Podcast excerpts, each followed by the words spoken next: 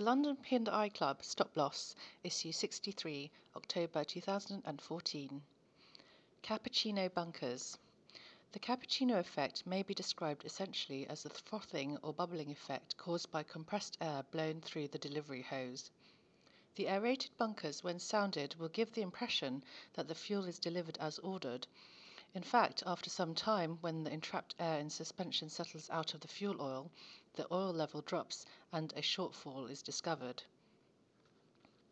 Precautions against cappuccino bunkers. Before fuel transfer. During usual gauging of bunker barge tanks, fuel oil from ullage hatches should be visually checked for any foam on the surface. Foam may also be detected on the ullage tape. If entrapped air is suspected on the tape or fuel surface, obtain a sample and pour into a clean glass jar and observe carefully for signs of foam or bubbles. If the suspicion is confirmed, the chief engineer should not start bunkering and should notify owners charterers immediately. During and after fuel transfer. Air can also be introduced in the fuel during the pumping period so it is important to continue gauging the ship's tanks as air bubbles would be readily seen on the sounding tape.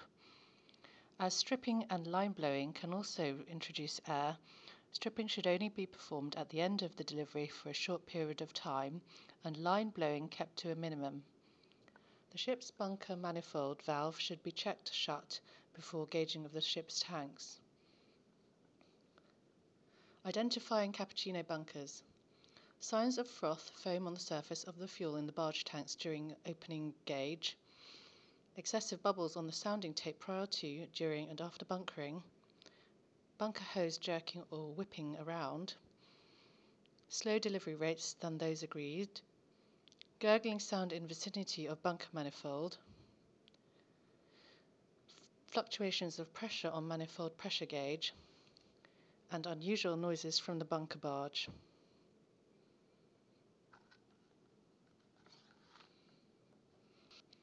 Safety Poster Update. The club announced its new safety poster range in Stop Loss issue 62, and we are happy to report that we are well underway with our task of contacting all of our entered fleets to establish each member's requirements. In the meantime, if we have not yet contacted you and you wish to receive posters, please write to us at publications at londonpandi.com. Please note that the three posters on the subjects of safe movement around the ship, fire drills, and gas detection equipment are available in English, Mandarin, and Vietnamese. Voyage Data Recorder and Claims The Voyage Data Recorder VDR is now an established item of bridge equipment. The London P&I Club's ship inspection program results in this area would confirm that the operation of these units on entered ships is generally well understood. However, there are instances where the master of an entered ship has failed to perform the steps required to preserve VDR data in the event of an incident, or failed to recognize circumstances in which VDR data, particularly voice traffic on VHF and on the bridge, may be very valuable in defense of a claim. In our first example, a ship heading into port was presented with a head on situation as described in Rule 14 of the International Rules for the Prevention of Collisions at Sea. Though a departure from the rules, a deal was struck on the VHF between the two ships.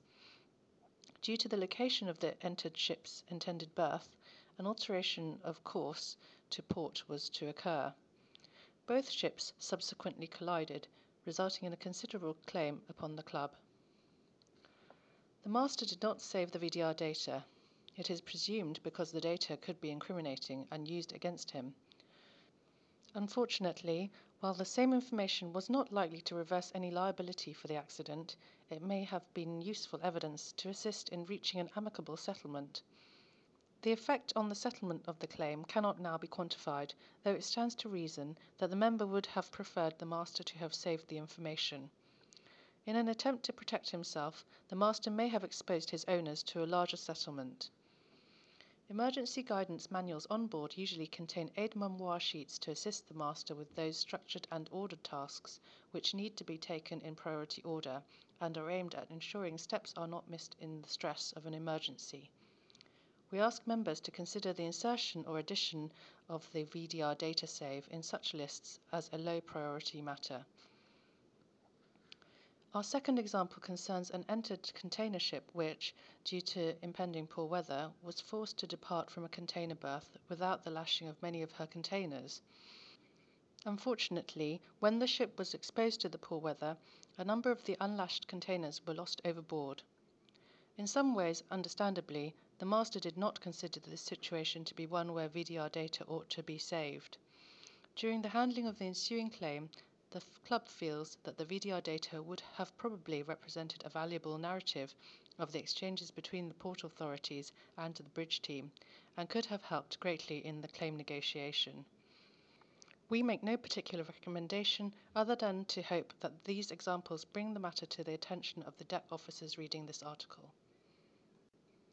Master's Night Orders the ship inspection department's ship inspection forms consider various aspects of ship management during routine inspections. The Master's Night Order Book is one of those inspection checks which has been noted as generating an increasing number of negative findings. The value of Master's Night Orders should not be underestimated in the quest for efficient and safe performance of the ship, particularly during port calls. Invariably, deep sea masters function as day workers, and with an early morning ETA at the pilot station, there is a great deal for the ship's officers and crew to prepare for after a long voyage. Efficient planning in advance can help an operation to be carried out in a controlled and safe manner with the minimum of stress for all parties.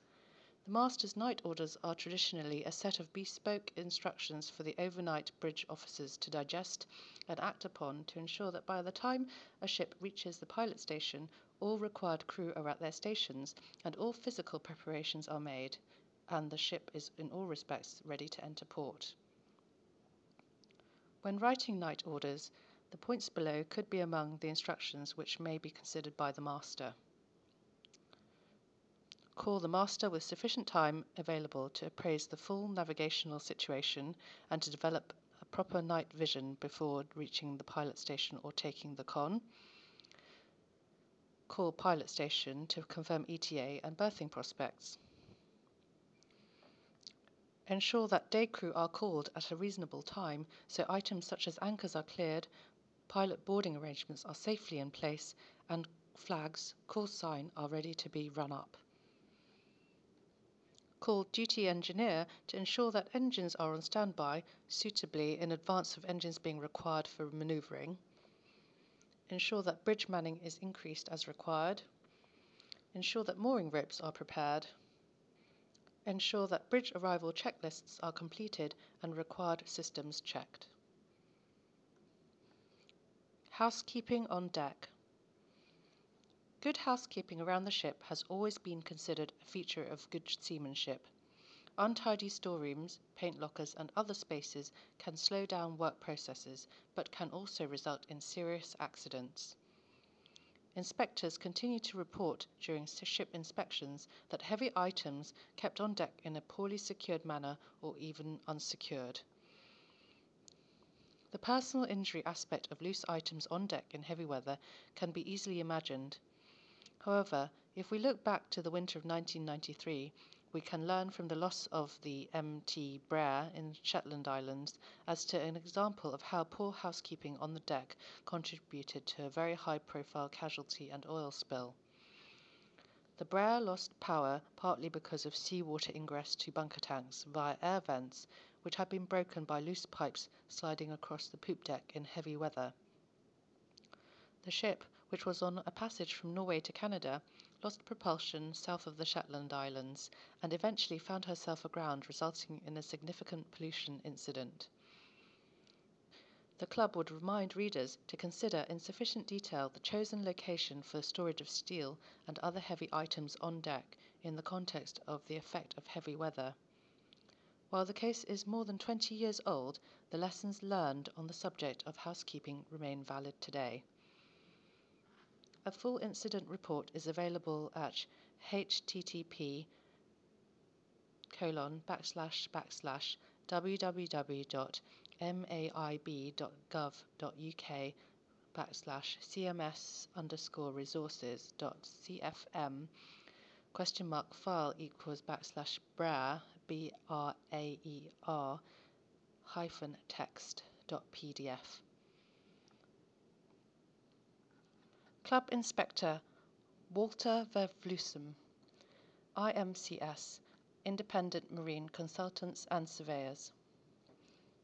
IMCS undertakes inspections on new and existing entries on behalf of the London P&I Club across northwest Europe.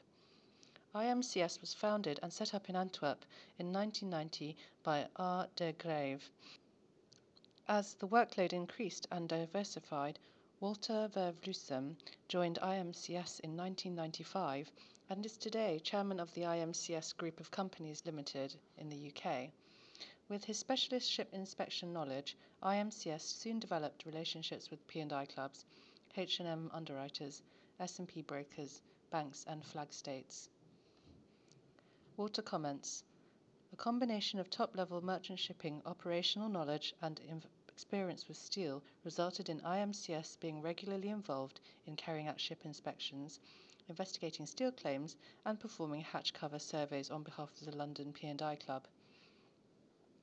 His knowledge and experience within the dry bulk sector is neatly illustrated in his popular reference book, Hatch Cover Inspections A Practical Guide, which is a Nautical Institute publication and is just one of the publications he has written.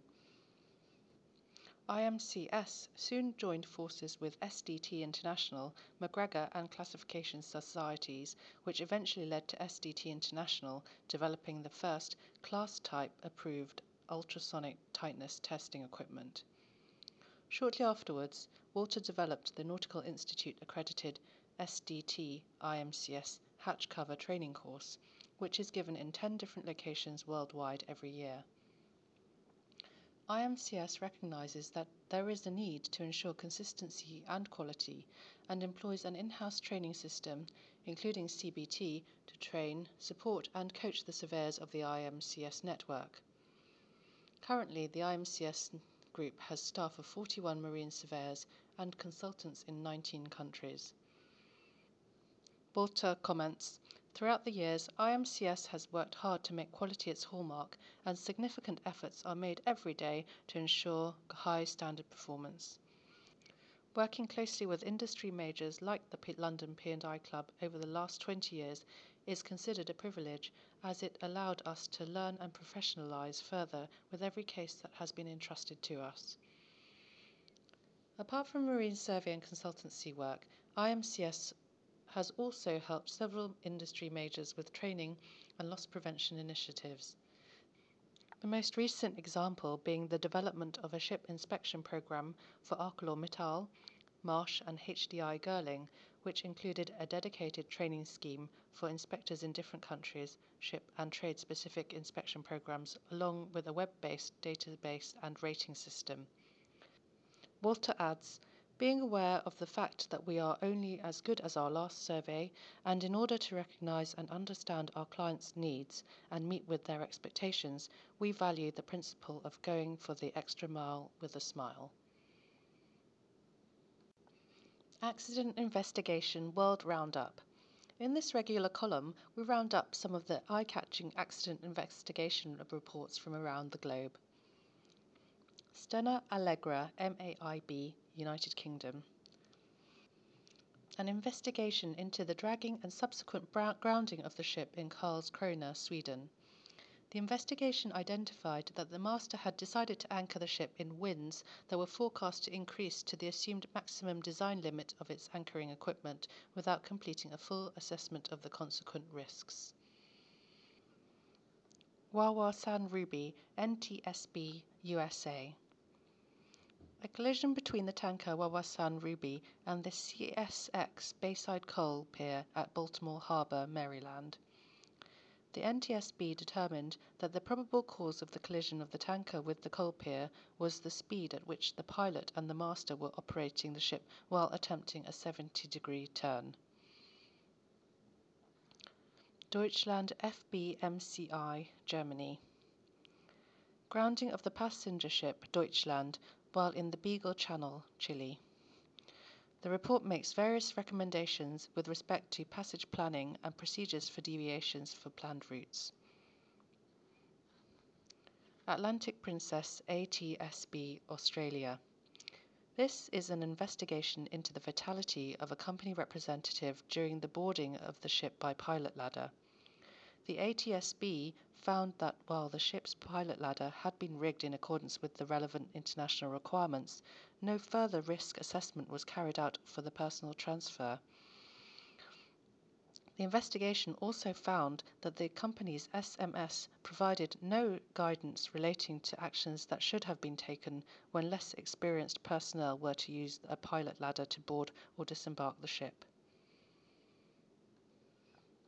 The London P&I Club Stop Loss is published on behalf of the London Steamship Owners Mutual Insurance Association by A. Bilborough & Co.